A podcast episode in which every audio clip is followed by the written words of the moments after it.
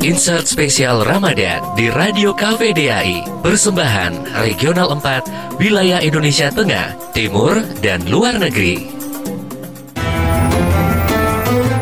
Wadai Amparan Tatak Amparan Tatak adalah salah satu kue basah khas Kalimantan saat bulan Ramadan yang sangat sering dijumpai di kota-kota di Kalimantan dan di festival jajanan Ramadan atau biasa disebut Pasar Wadai. Kue ini terbuat dari tepung beras, santan, dan bahan pendukung lainnya. Yang paling ikonik yaitu pisang raja yang menghasilkan rasa manis alami berpadu dengan gula. Kue ini mirip dengan nagasari, olahan khas suku Jawa, tapi sedikit berbeda dalam pengolahannya. Dan di Kalimantan disebut wadai amparan tatak. Ampar dalam bahasa Banjar berarti diratakan dalam sebuah wadah atau loyang.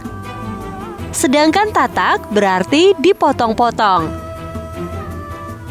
Jadi, jika kalian membeli kue ini, kalian akan mendapatkan beberapa bagian yang sudah ditatak atau dipotong.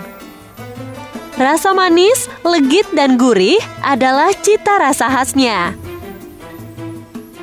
Kalau kalian ke Kalimantan, jangan sampai lupa mencoba kue ini ya. Tetapi karena ini kue khas Ramadan, jika kalian ingin merasakan kenikmatan kue ini, kalian harus berkunjung di saat bulan Ramadan. Selamat menunggu berbuka puasa.